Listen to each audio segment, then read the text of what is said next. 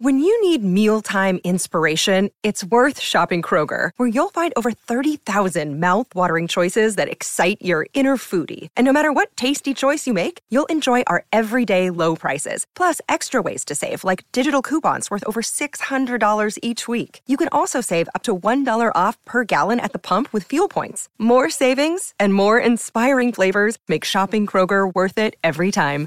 Kroger, fresh for everyone. Fuel restrictions apply. So, you guys know how I feel about getting my beauty sleep. I love to sleep so much, I dream about sleeping when I'm actually sleeping. If you haven't tried one, Casper mattresses are outrageously comfortable.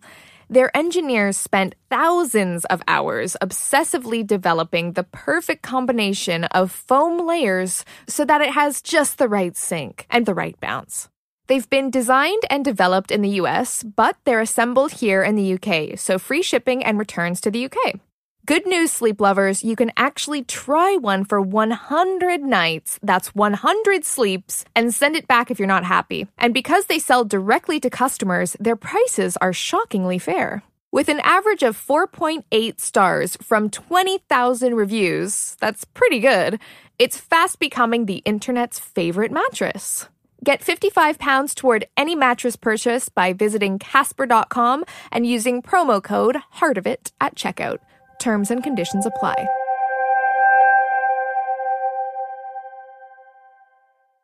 If someone told me I would have built a career out of trying beauty products, Hi everyone. I never would have believed them. It's my first YouTube video, so I just um, wanted to introduce myself. Um, my name's Estee. Um, I've been watching YouTube. Creating my first YouTube video is one of my most vivid memories, despite it being almost eight years ago. I sat in my living room in our flat in Cambridge. I knew nothing about cameras or computers or anything like that, so I made my boyfriend set up a camera. And it was a really old school style Sony camera with a flip screen. And I remember I couldn't actually look at myself in the flip screen because I was so humiliated. Okay, I can't do this wave thing. I always do that. Hey. Hey. Okay, nope, nope. Hey everyone. Oh no, this is not. Okay, I'm gonna calm down now. It took me almost an hour to even say one sentence because I was so terrified. Oh my god, how do people do this? Hello. Oh, I hate you. Okay. My first YouTube video was called March of the Brushes. God knows why. I was trying to have a creative title. And it was like a 17 minute video all about my new makeup brushes. Three different brushes, a 17 minute video. Just think about that. It was very long winded. I since have not rewatched that video because I just can't even handle it. But yeah, it's on the internet, so there you go. Um, so anyway, I hope you enjoyed my video. Um, I wasn't too informative or anything, but I just for anyone who cared. So thanks for watching. I'll see you soon. Bye. I would say I was not a very confident teenager. I was a little, I was, okay, I was very overweight and I really hated my body. I didn't have the best skin. I didn't have a boyfriend until I was like 17, which I thought was a huge deal. And I just don't think I ever really thought of myself as a confident person until I started making videos, which is kind of crazy because you're you're putting yourself out there and you're getting loads of criticism, but at the same time it really helped build my confidence. Hey everyone, I'm back. With Hey the- guys, I'm back with another video and hey everyone, I'm going to be doing the Summer Besties tag today. I just want to make a little announcement. Um, I have indeed reached 100,000 subscribers. If you really go back to when I first started making videos, I would have never thought this would happen. So I guess I'm just saying thank you and like, I just want For the first few years as a beauty blogger, it was really exciting for me because I was always learning something. For me, a lot of the joy in makeup comes from researching it and deciding what products I really want to test out. And after all these years, I genuinely still have an interest in beauty. For instance, just yesterday, I was in a pharmacy waiting for a passport photo, and I overheard a woman asking the shop assistant for advice on what foundation to get. The shop assistant was very busy with other things and told her to wait a few minutes until she was free. I guess due to years of retail experience and my love for beauty, I didn't think twice before walking up to her and saying, Excuse me, do you need help picking a new foundation? Once I determined which foundation I thought would be best for her, I grabbed the tester and I put a little bit of the foundation on her jawline and blended it in. I actually had a pocket mirror with me in my bag and I whipped it out and I was like, See what I mean? Like, this is such a great color for you. She's like, Oh, yeah, I totally see what you're talking about. And she did buy it. The funniest thing is, as this was happening, my boyfriend actually walked in because he was wondering what was taking so long. And when he saw me putting foundation on a random stranger, he was just like, Oh my god, not again. My point is, I really, really love beauty products. They make me happy, and I love sharing any knowledge I may have gathered over the years with other people. Beauty products help me feel more confident, and to me, that's priceless.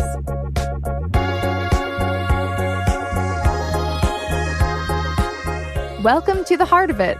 I'm Estee Lalonde, and on this show, I explore subjects through the unique experiences of my guests. This episode, my favorite subject ever makeup. From contouring to that natural look, makeup is as individual and varied as the many shades of red lipstick out there. They're kind of the same, but totally different. I feel like we're more familiar with makeup than we've ever been, thanks to things like YouTube and Instagram. We can always be aware of makeup trends, and even people who are not that into makeup will have had a few makeup tutorials pop up on their feeds. It's a popular pastime with more and more people getting into makeup as a whole. There's also a growing number of men joining in. But historically, a lot has influenced the way we paint our faces. From tribalism to confidence, makeup can be used for many reasons. It's not all about just finding the right shade of lipstick to go with your Kylie pout. Makeup can be emotionally healing and can transform us beyond just skin deep. Like a lot of people out there, I'm really into modern beauty and have come to the realization that I don't really know that much about when and where makeup started. I'm really curious to find out more about the birth of the cosmetics industry, and there's no one more qualified than my next guest, Madeleine Marsh. Madeleine Marsh is a social historian who wrote the book, The History of Compacts and Cosmetics. Not only is Madeleine a style expert who brushes shoulders with the likes of Lisa Eldridge, she also knows how to rock a bold red lipstick. One, two, three, four. When Madeleine first came to the studio, I was so excited to meet her, and she did not disappoint. I don't have breakfast. I have a cup of coffee and cigarettes. it's not very good for your beauty. It's true. She walked into the room. I instantly heard that raspy, sexy voice. Bad. Don't do this at home, children. She was in these tight, high waisted jeans with this bright red belt and a red and white striped top, bright red lipstick, but not much makeup on besides that. So let's start off really easy. I want to get you to introduce yourself to all the listeners. Right, well, my name is Madeleine Marsh. I'm a historian specializing in the history of beauty and cosmetics. Wow, I didn't even know that that was a job. oh, I made it up all by myself. but is there like a group? Of- she had this necklace, which was like actual miniature cans of Campbell's soup, like 15 of them on her necklace. And she was just in the room and all you wanted to do was talk to her. Historians, but no, often I just sit by myself in front of my makeup mirror, pondering over my 1920s compacts. Oh, wow. Do you have anyone else in your life who's as obsessed as you are? No. it's just you. I've just got surrounded by lots of patient people. well, I first heard of you when you were on Lisa Eldridge's YouTube channel. So, if you're wondering who Lisa Eldridge is, she is an amazing makeup artist. She's also the creative director of Lancome, and she's one of the first super successful makeup artists to start a YouTube channel. It's amazing, and she's so lovely. I just adore her. But anyway, back to Madeleine. She came to see me because I'd formed a collection of vintage beauty products which I did because I was commissioned to write a book about the history of beauty. And I wanted to see the objects. And it's one of the great ironies that you, you can go, say, to the Victoria and Albert Museum and look at the history of fashion, and there's everything there. Is there a single lipstick? Oh, no, there isn't. Is there a powder compact? Is there a lady shave? And all these things. I mean, nobody would ever wear a Dior dress without lipstick. It'd be like not having your knickers on. And so I couldn't see these things anywhere. So I began collecting myself. I'm the queen of eBay. Is that where you find most of your stuff? I found a lot on eBay because people sell their grandmothers on eBay. And so I, I, yeah, I bought a lot there. I hung around vintage shops, antiques markets, not spending very much money because what I was interested in was the ordinary things. You know, the lipsticks you'd have used in the 20s, the little Gillette shavers that came in then, or Victorian makeup. And yes, I gradually built up this collection. And today, bizarrely, from, from my little house, museums across the world have borrowed from me. Wow. Go figure. Because people haven't bothered to collect it because these were disposable products. It's funny to think about the once ordinary objects being put on display in museums. It's crazy, right? And it's funny to think about the everyday objects of today that would be in museums like 100 years from now. I wonder, maybe one day we'll see like a Clarisonic behind the glass window? Or like a bright pink beauty blender. Imagine what people will think about beauty blenders like 100 years from now. They'll probably have a way better way of putting on foundation by then. Maybe it really is going to be museum worthy. And makeup doesn't stand alone. It's, you know, what we do to our faces reflects the clothes that we're wearing, which reflects the prevailing attitudes to women at the day. It's such an important bit of our history. Mm, and it tells the story of women. And for me, that has been the fascination. Ooh, well, we are going to talk about that in a lot more depth. But first, I want to go back to the beginning for you because you said it was a gradual thing. But when you were a little kid, like, do you have that story of seeing your mum putting on lipstick and the whole thing? Or when did it happen for you? Totally. I mean, in, in terms of interest, my, my mum always used to say, Oh, I've got to put a face on. and as a kid, you know, I was always fascinated by that. I vividly remember what she looked like, smelt like, and felt like when she was going out in the evening when she went to kiss me goodnight because it was different. And I, I, think we all have that. I bet you remember, you know, your mum's perfume or, or you know, what she looked like on special occasions. And yeah. that's our introduction to cosmetics. Totally. And I think it's really interesting that you mentioned what she smelled like because, okay, besides the perfume, makeup has a scent. And oh, I remember my grandma's lipstick, what it smelled like, you know? And it's such a nice memory. I actually discovered one of my grandma's. So let me just introduce you to my grandmama, Marilda Lalonde. My grandmama is like the life of any party. When she walks into a room, you know she's there. She is a presence. And a lot of that has to do with her physical appearance.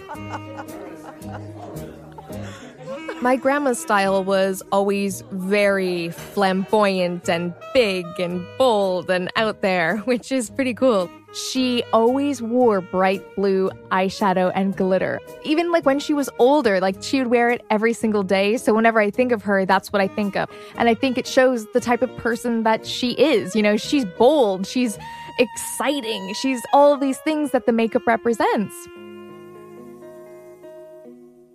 It is a truly remarkable thing to get a little 1920s compact through the post, to open it up. You sniff it, and there's the little powder puff, and you're smelling the 1920s. You can almost be taken right back to it. Oh, totally. It's a tiny little bit of history that you're holding in your hand that you can touch, and that's what I like. Wow. Okay, so why I really want to have you on here is because I love makeup, I love beauty, but I don't really know anything about how it started. So let's go back. What's the first recorded makeup use that's ever existed? Yeah, I do think that really since the dawn of time, we've had an urge to decorate our faces. And I'm, you know, I'm sure when cavemen were painting hunting scenes on caves, cave women were putting their fingers in all that red ochre and going, oh, oh, what do you think, as they painted their lips. But in terms of recorded use, the earliest recorded use dates from ancient Egypt. all the time consuming and tedious beauty practices that we do today, most of them were, you know, pioneered 4,000 years ago. Wow. Shaving, for example. In ancient Egypt, men and women wanted to be hair free. So in tombs, we found bronze razors, tweezers. Then after you shave, the next step is moisturizing. And my favorite Egyptian fact is that the first recorded strike in history was when tomb builders they were supposed to receive such supplies of castor oil to keep their skin supple in the desert. It didn't arrive, so they laid down their tools. It was everybody out, boys. We haven't got our moisturizer it's just crazy because okay, I'm trying to take myself back. I'm in ancient Egypt, okay? I'm Cleopatra. And I mean, what makes someone the first person say, "I'm going to shave all this hair off my legs"? I think anything you do to your body like that and all the cosmetics they wore, the kohl eye paint, the red ochre that they put on their lips, it is all about distinguishing yourself from peasants basically. Because oh. the moment you are a member of the ruling class, you want to show that visually. Right. And so, for example, up until Coco Chanel suntanned herself in the 1920s on the Duke of Westminster's yacht, royalty and the ruling class always wanted to look paler than they were mm. naturally because that distinguishes you from all those peasants labouring outside in the in field. The sun, yeah. yeah.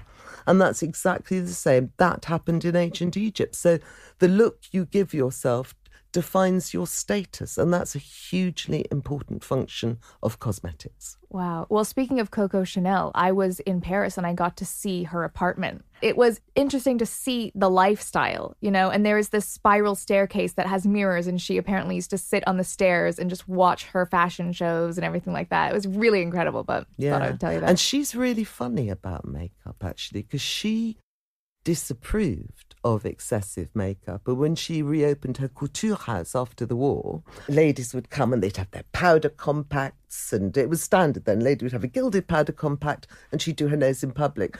And Coco Chanel thought that was shocking. She said, How can you be elegant?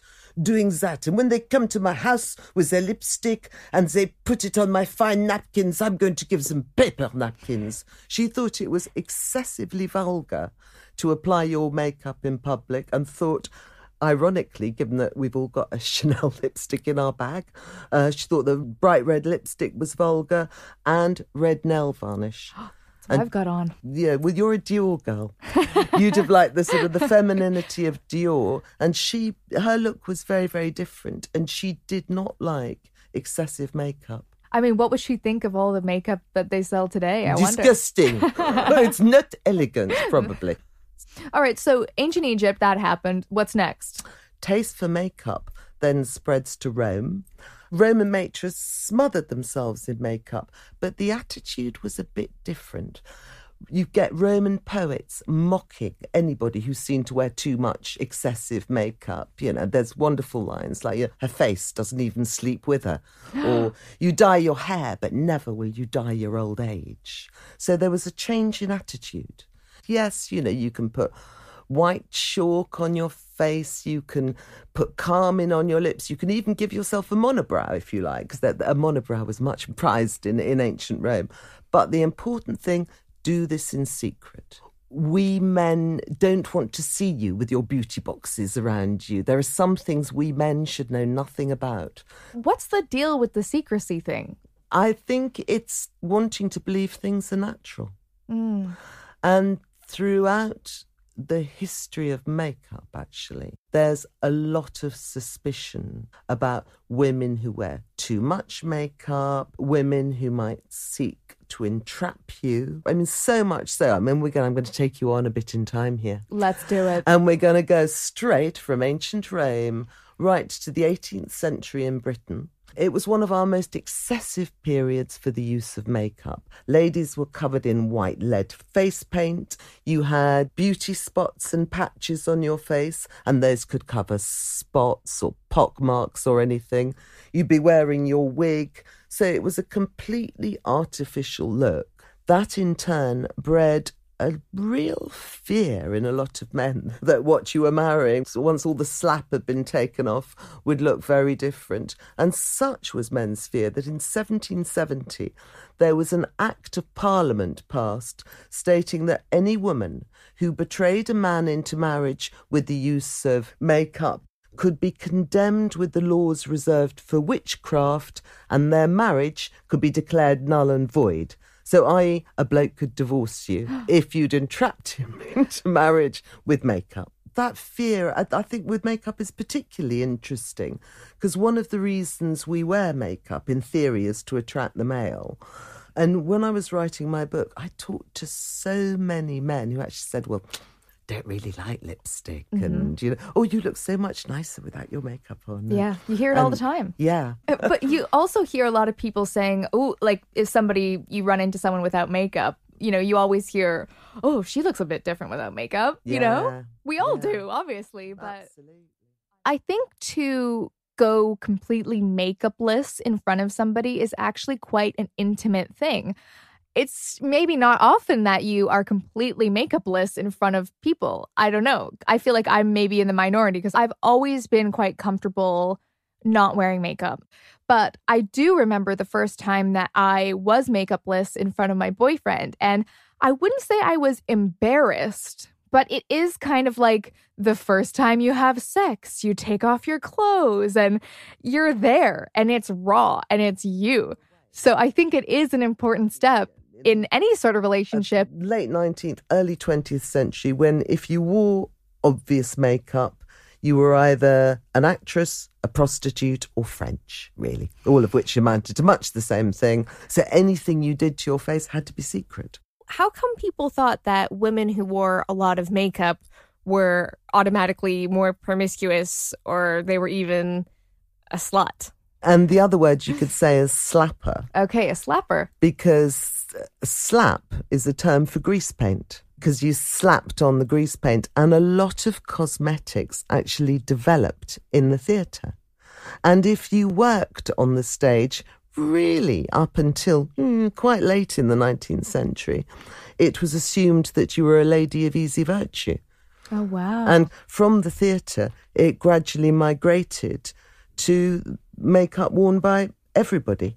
And that technology always connects to how we change the way we look. The invention of telephone exchanges mean there's jobs for young women. And where there's jobs, there's money. And money is power. what was a typical makeup look for someone who's going to work? big hair, no makeup before World War One, but it all begins to kick off after World War One with the twenties. Ooh, the 20s. The twenties. So there you've got, you know, the flappers of the twenties. What do they do? They cast off their corsets for a straight up and down look. They shorten their skirts so that you can see their ankles. They cut their hair short. Now that was revolutionary. And to the horror of their parents, they took to drinking, smoking, and wearing makeup in public. Because for the first time ever, with the development of the Hollywood movies, we saw women's faces magnified to bigger than ever before. We'd never seen anybody looking like that. And thanks to cinema, we also needed a new type of makeup. Max Factor, he was the great makeup artist of Hollywood, and he had to develop new looks for makeup that would work under film lights. And what women saw on the cinema, they wanted for themselves. And Max Factor began producing his own retail line. And his pancake makeup became the best seller in the, in the history of makeup. Mm. Because, you know, we were looking at all these people. They were our icons, whether it was Clara Bow or Joan Crawford with her postbox lips. These were the people we wanted to look like. These were our icons. And yeah, Max It's interesting to think about makeup icons. Obviously, celebrities and people in movies and stuff are makeup icons. Like, look at someone like Marilyn Monroe. But today, I think people do look more and more into YouTubers and internet people, and of course, other types of celebrities as well, as their makeup idols. And I actually often get tagged in pictures of people saying, I've tried the Estee makeup today, which is really cool. I don't know if I'd ever actually call myself a makeup icon. I have no formal training. I'm not even that good at makeup, but I think that's the point that other girls and guys can watch my channel and think, okay, she can do that. I can do that too. And, you know, sometimes I see pictures of my YouTuber friends and I'm like, oh, her makeup looked awesome that day. I'm going to try that. So I get the feeling completely and I'm honored. It's interesting that it's men creating all of these makeup ranges. What's why? Where It's were the not- women? the- well, the women were absolutely there in force, and tough as old boots they were too. You wouldn't fight with them. Helena Rubinstein, Elizabeth Arden, later Estee Lauder, and actually, particularly Rubinstein and Arden were such remarkable strong women, both very short, both very feisty, and both who changed the way that we felt about beauty and bought beauty. They, both of them gave me two lovely quotes that, that have always lived with me. Elizabeth Arden said, "Nothing that costs a dollar is worth having." Which I think tells us a lot about the beauty industry and the perception that if we spend loads of money, it's all going to be fabulous. And I think it was Helena Rubinstein who described cream as hope in a jar. Hope in a jar. And we've all had hope in a jar. And well, you know, the beauty industry really does play on women's insecurities. And, Totally. you know, as a feminist, how, how should I feel about that? oh, just shocked, but this is what's going to happen. I mean, what you get again in the 20s is really the beginnings of this negative advertising. Mm. And it's fascinating to watch it develop. Ads in the 20s, yeah, there's a lot of, you know, are you hairy? Are you wrinkly? Are you smelly? Because we're cash cows. They mm. realised we were cash cows. And yippee, there was a whole, with the more of our body we showed, the more stuff they could sell us, like lady shaves. We only had leg shavers because we were showing our legs. Right. So really, if you look at the beauty industry, it's it's really mirroring what's happening in women's history. Totally. That's why it's interesting because, you know, otherwise a lipstick is a lipstick is a lipstick. But when you see a lipstick as a story, it is interesting. Mm. I see you're wearing very bright, bold red lipstick today, and I want to talk about red lipstick because when I think of makeup, I just that's the first image I get: red lipstick. Yeah, I mean, red, it is the most powerful colour. In 1912, there was a very, very famous suffragette march in New York. And as part of their campaign dress, all the suffragettes painted their lips with bright red lipstick. And this was yeah, at the stage when lipstick was, you know, shocking and your parents would scrub your face. And that was absolutely, you know, part of their battle cry. And I think red lipstick in particular has always had a very powerful meaning. You, you see it very strongly during World War II. You know, there wasn't much makeup available during World War II. It was really hard to get hold of it. But if a lipstick did come out, it was always called Patriot Red, Grenadier Red, and lipstick, putting your makeup on during when bombs were dropping on your head. This was seen as, as you know, a red badge of courage, and red lipstick was really powerful. Yeah, I agree. I love wearing red, and every time I put red on, you do feel a, a type of power, don't you? That oh, you can't absolutely. explain. Yes, and it's that powerful femininity which we needed during the war. Then you move into the 50s, again, very, very feminine because there's a real ladylike style in the 50s, isn't there? You know, women, they'd taken off their wartime uniforms and their, their dungarees from the munitions factory. It was Dior's new look, in at the waist, out at the bust. And perfect lips went with that. Mm. So if you think of, I don't know, Marilyn Monroe or Jayne Mansfield, everybody's got these absolutely perfect, very strong coloured lips because it's very feminine. And post war, we were ready for a bit of femininity. Yeah, we needed women to come back and be in the kitchen. We needed women to go up into the bedroom to produce the baby boom. We needed women. Yeah. I mean, and in today's time, women are doing it all. We're working, we're taking care of the kids, we're doing the house, we're we're just doing so much, yet we're still expected to kind of be immaculate, don't you think? And it's interesting, it's women expecting it of other women, isn't it? I think a lot of often. times it is. Yeah. It's yeah, it's how we look, and it, and there is that really horrible side of women. That I mean, I yeah, I love women, obviously, but there is a side that you know, like I, I'll do it myself. Say I'm watching the news or, or weather forecast on television, don't ha- hear a word because I'm going, oh, look at that lipstick. Oh, God, that's dreadful. Oh, that neckline. Oh, shocking. And we look very critically. We don't mm-hmm. even know we're doing it. You don't know you're doing it. Like, look at Hillary Clinton and Theresa May, for instance. Oh, that's so shocking, isn't it? There Yeah. she is with Brexit and all these important things. They go, oh, look, Brexit, Bob, have you seen her shoes? Yeah. Oh, for God's sake. I know. But it never happens with men, does it? No. And look at men, how ghastly they look. but there has been an absolute change with men as well. Especially on the internet, there's a lot of uh, men who are making videos doing makeup tutorials Yeah. and things like that, which is completely new. That you know on on YouTube. Absolutely. And the whole, you know, the whole notion of gender, drag artists. Let's talk about drag. Oh, I mean, yeah, but isn't it interesting that drag started off as something alternative? And now it is so mainstream. Mm-hmm. I mean, it's, it's very interesting. It's part of the gender fluidity. Yeah.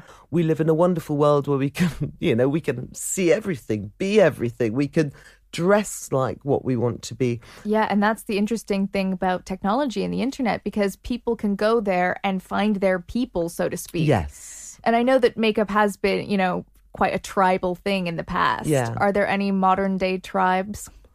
I think there are loads, aren't there? I mean, yeah, you still get goths and Kardashian lookalike people and whatnot. I think everybody still has lots of tribes, but it's expressed in a different way. When I think back to the different types of makeup I've worn, I really have grown. So I was a tomboy for the longest time. Then I rocked that blue eyeshadow for a while. And then I got really obsessed with eyeliner when I was like 13. I couldn't go like 10 minutes without checking my eyeliner. Then there was the emo stage, of course. I was in love with a man called Mark the Dark, and I needed to make myself as gothic as possible without actually being gothic. So I wore a lot of dark lipsticks. I had black hair with a big blonde streak in the front, and I thought I was the hottest thing ever. Um, then I kind of went more hippie because I got dreadlocks. That was when I was 17 to 18. So that happened. And uh, thank God that didn't last too long. And then I dyed my hair blonde, and then I pretty much became who I am now. So it was quite an evolution. Um, but I feel like I'm, I think I made it through to the other side. Okay, changing pace. Let's go back to the 60s, baby. In the 60s, there was a total change of emphasis. So if you think in the 50s, the icons were Marilyn Monroe, big bust, little waist, big hips. Who is the big icon of the 60s? We have Twiggy, uh, age 16, bust measurement 30 and a half inches. Wow. This was the look of the 60s. Was this the first time Thin was in? It wasn't the first time Thin was in, but it was the first time, maybe in history, that rather than girls wanting to look like their mothers, their mothers wanted to look like them. Ah. You know, this was the age of the teenager. These baby boomers, they're teenagers. Right. And they've got money to spend. There's mass employment. There's more teenagers than there is of everything else. By you know the mid '60s, half the clothes produced in Britain were being bought by kids aged between 15 and 19, and it's young who are setting the look. So the makeup look of the period completely different. So the big makeup thing in the in the 60s, great big eyes because babies, puppies, kitties all have great big eyes. Everybody wore false eyelashes and very difficult they were too. I can imagine they're a lot different to today's. Yeah, the fashion was obviously you wore them top and bottom, and at crucial moments they'd lock together. Oh no! so you couldn't open your eyes and they were always falling off. So big eyes.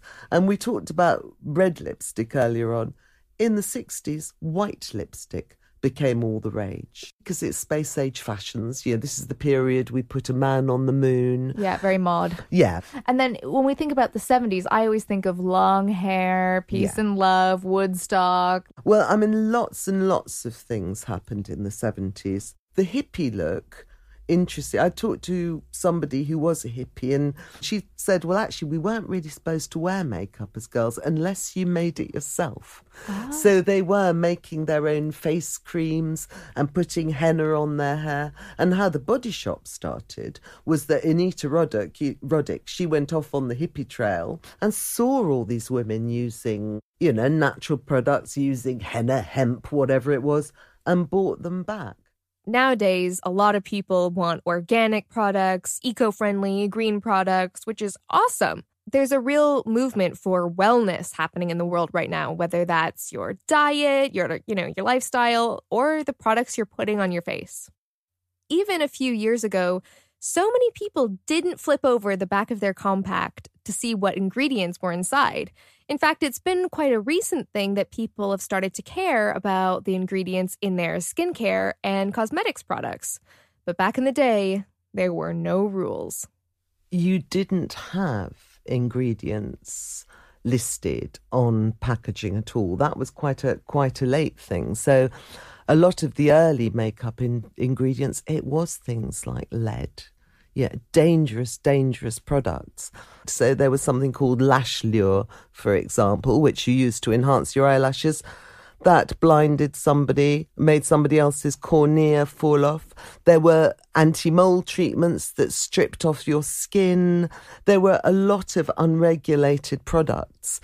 And so in 1938 in America, they introduced regulation because there were people who'd properly been damaged by unregulated cosmetics. God, that's horrible. Imagine today buying a mascara, next thing you know, you're going blind. Yeah, well, look at the people who've Botox have gone wrong. Plus ça change, plus c'est la même chose. Oh, jeez. So, what, what are your thoughts on Botox and everything uh, like that? Yeah, there's nothing wrong with getting old. It's natural. And aging is treated like it, it it's something wrong and shameful. I mean, it's interesting to seeing how moisturizers have changed their names. Moisturizers are anti-aging creams. Didn't used to be called that. But yeah, every period has its look and its buzzwords. So, say in the 20s, it was all the buzzword of the 20s was dainty. The buzzword of the 40s was strong, and the buzzword of the 50s, immaculate grooming, buzzword of the 60s, young. You know, there are certain words that occur again and again in advertising and makeup descriptions that tell you what we want it to be. What's our buzzword now? Um, good question. Well, anti aging, but that's been there for a very long time. I mean, everything is is is anti-aging. I feel like it's hmm. still anti-aging, but it's the big lips, isn't it? Oh, that's yeah. huge. As as a trout pad. Yeah. Yeah. Yes. And yes. the big eyebrows, the Cara eyebrows, which I love. Yes, I like the big eyebrows. I think that one of the biggest changes. The question of what makes something beautiful is actually very complex. I mean, obviously, you can be drawn to a certain thing, but who decides what is beautiful? I'm not sure I have the answer for that. I personally think of naturalness. I'm really a big believer in natural beauty and that whole thing. That is so beautiful to me. Less is more. But I'm also really understanding the beauty of somebody who is just so good at the art of makeup, somebody who can just sculpt somebody's face and you know, put all these colors on it. Like that is also really, really beautiful. And I think that with time, I'm realizing that beauty means different things to different people. So it's really, really good to be able to see different variations of beauty and not just kind of pigeonhole beauty into one little thing. It's it's to be open to different types of beauty. So it's again what we find beautiful. It does. It reflects our times it reflects our needs and the mood of the moment. And when you think back, what's your favorite era? Like, what do you really get excited about? No, I think you always go to a, a period before you were born. Yeah. Typically. So in my period, and I collect the clothes from and I do the look of quite a lot is the 1950s because I like a nice ladylike look and a big flowing skirt. And the certain frivolity, prettiness, and femininity that stum- sums up 50s style. I like that. Yeah. I don't know. I, I, I feel personally, from my own experience, people are a bit less dressed up than they used to be. And Yeah. I mean, I, I just think we should be more experimental. We live in such a visual culture.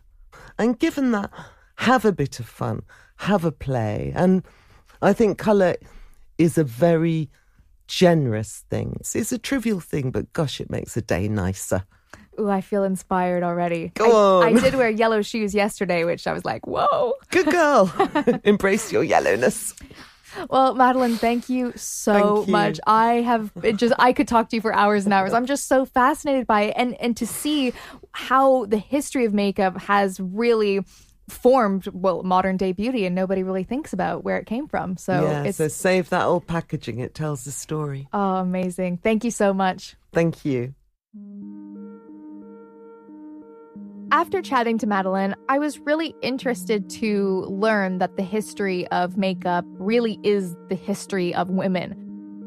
Whenever I wear red nail polish or red lipstick, I think that it makes me feel personally strong and powerful, but I didn't even think of the history that came from wearing red lipstick. So I think now every time I put that red lipstick on, I'm going to be like, yeah, strong woman. I've never really sat around and thought about why I like makeup. I guess I was just always drawn to it. It always kind of reminded me of like growing up and being a woman. Like all the women in my lives wear makeup, so if I wear makeup, then I guess I'm a woman. I, I guess it must have something to do with that. But in general, I just love applying it. I love learning about it. I love the different textures. I love seeing how it can completely change my face. And besides my face, how much it can change my mood. Obviously, I preach a lot of self acceptance and all that sort of thing, but I, for instance, cannot imagine going to a job interview without makeup. I would never, ever do it. And I don't even know if that's a good thing or a bad thing. I just know there's no way I would do it because makeup gives you this power within yourself that you always have in you, but for some reason, makeup is like the catalyst to just let that out, which I think is pretty incredible. So if you're feeling like, well, I have to wear makeup to this, this, and that, I do too. And I don't think that there's anything wrong with that. I love people like Alicia Keys and Man Repeller who choose not to wear makeup. I think that's brilliant. If you don't want to wear makeup, you do not have to wear makeup. But at the same time, I don't think it's right to shame other people who do want to wear makeup. Makeup does different things for different people, and I get both sides of it. Sometimes I feel more free without makeup, and other times I feel freer with makeup. The only thing I'll say is that makeup is there to enhance your beauty. It's not there to hide you. It's not there to be, you know, a shield against the world. It's an extension of yourself. So whether you choose to wear a lot of makeup, a little makeup, or no makeup at all, it's totally up to you. This show was brought to you by the team at Radio Wolfgang. It was hosted by me, Estée Lalonde, and featured historian and writer Madeleine Marsh. It was executive produced by Harry Watson, the assistant producer was Holly Aquilina, and the producer was Natalia Rodriguez. If you want to learn more about Madeleine and check out her jewelry and her writing, then go to madelinemarsh.com. So, we all know the more recent makeup trends, but I want to learn more about the past makeup trends. Can you tell me a bit more about makeup trends? Yeah, like how many more times can I fucking say makeup trends in one sentence? I think I said it three times. I literally said like eight words and they were almost all makeup trends.